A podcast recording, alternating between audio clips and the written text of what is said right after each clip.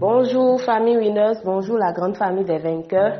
J'espère que nous nous portons tous très bien par la grâce de Dieu. C'est un réel plaisir pour moi encore de nous retrouver ce matin afin de partager encore notre parole quotidienne.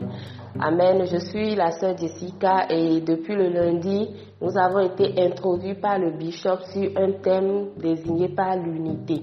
Ce matin, je vais nous conduire dans un petit moment d'exhortation sur l'unité de l'esprit. Amen.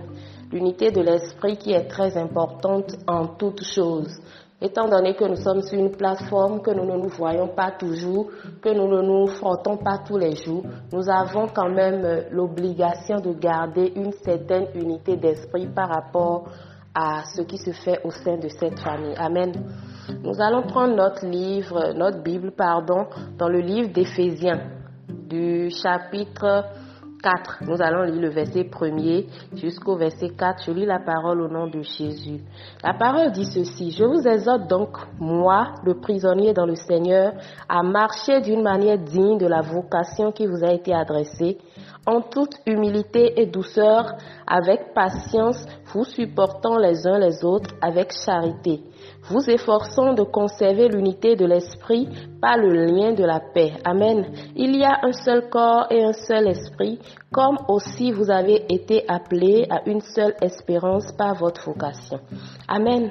Quand nous lisons cette euh, parole de la Bible, nous voyons qu'il nous est demandé de garder l'unité de l'esprit. Il nous est demandé de nous appliquer à garder l'unité de l'esprit, car rien n'est plus vulnérable que ça. Souvent, quand nous ne nous voyons pas et tout, nous sommes tenus parfois chacun d'aller dans notre sens, c'est-à-dire l'autre peut être en train de penser autre chose, l'autre pense autre chose, et puis tout, tout devient un mélange. Alors que ce n'est pas ce que la parole de Dieu nous recommande. La parole de Dieu nous recommande de garder une certaine unité d'esprit. Et l'unité de l'esprit est conditionnée au caractère que nous venons de lire, c'est-à-dire quoi? La charité avec les uns avec les autres, euh, l'humilité et la douceur, la patience. Nous devons apprendre à cultiver ces choses-là quand nous nous retrouvons tous au sein d'une famille. Nous sommes appelés à ne pas marcher les uns sur les autres. Nous sommes appelés à ne pas nous frustrer. Nous n'avons pas le droit de penser que l'un est supérieur à l'autre. Non, nous sommes tous une famille et nous devons agir en tant que tel. Amen. C'est très important pour nous de garder une certaine unité parce que quand nous agissons de la sorte, le Saint-Esprit est content de nous et il nous fait grâce afin que les dons qui sont au milieu de nous puissent être révélés. Il nous fait grâce afin que ceux qui peuvent vraiment travailler pour l'avancement de l'œuvre se manifestent et qu'ensemble nous puissions marcher pour accomplir notre vocation. Amen. Avant tout, un travail de Dieu doit être accompli dans les cœurs et les consciences afin que puissent être manifestés les caractères que nous venons de citer là. Et depuis, sur cette plateforme, nous n'allons pas dire que nous ne travaillons pas à cela. Nous avons des enseignements dans ce sens. Nous avons des programmes que nous organisons. Tout ça pour amener les cœurs à développer ce genre de caractère et que par l'Esprit de Dieu, nous puissions marcher selon ces choses-là. Garder l'unité de l'Esprit ne peut pas provenir d'un accord entre les vous comprenez, mais c'est de la réalisation d'une même pensée selon ce que nous dit la parole de Dieu. C'est que nous ne pouvons pas décider nous-mêmes de garder l'unité d'esprit. Mais gloire à Dieu pour sa parole. Quand nous lisons la parole, nous nous rendons compte que Dieu nous demande cela. Amen. À ce sujet, nous trouvons dans l'Ancien Testament pardon, plusieurs fois la mention comme un seul homme. Comme un seul homme. Amen. Comme un seul homme ça suppose que c'est une même disposition que nous devons donner à l'œuvre que nous sommes en train de faire. C'est une même pensée que nous devons donner à l'œuvre que nous sommes en train de faire. Nous sommes obligés dans ce mouvement à garder l'unité de l'esprit.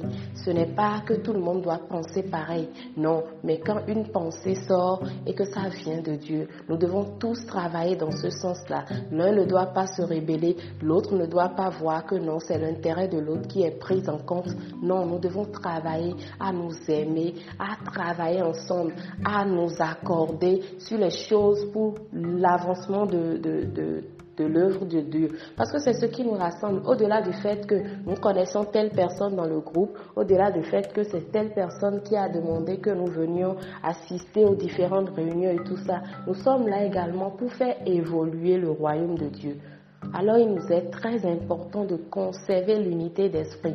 Parce que c'est vite arrivé que sans l'unité d'esprit, nous nous déconnectons des choses qui se font sur la plateforme, que nous ne soyons plus en communion avec tout ce qui se fait sur la plateforme, que nous pensions que ces choses-là ne nous intéressent pas.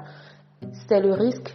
Et quand ça arrive, tu vas voir qu'il y a certaines personnes qui, très actives au début, commencent par se retirer parce qu'ils ne sont plus dans le même esprit que vous. C'est dangereux. Il n'y a rien de que cela au sein d'un mouvement parce que ça tue le mouvement. Alors que nous, nous ne sommes pas appelés à tuer le mouvement, mais nous sommes appelés à travailler ensemble et à faire évoluer le mouvement. Alors ce matin, ce que je voudrais nous exhorter à faire, c'est de rester dans un même esprit dans une unité d'esprit avec le leader du mouvement, avec les décisions qui sont prises au sein du mouvement pour l'avancement du royaume de Dieu. Amen. Je voudrais vraiment qu'ensemble nous puissions écrire, je travaille pour l'unité d'esprit de la famille Winners. Je travaille pour l'unité d'esprit de la famille Winners. Et pour finir, je voudrais nous rappeler notre vision numéro 3 de, de, de, la famille Winners qui est celui d'être ceci. Nous sommes des exemples pour les jeunes qui ont perdu espoir et qui ne croient plus en l'avenir.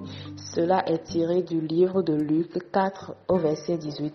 Nous sommes des exemples pour les jeunes qui ont perdu espoir. Et si nous voulons véritablement constituer des exemples, nous sommes tenus d'agir en fonction de cela.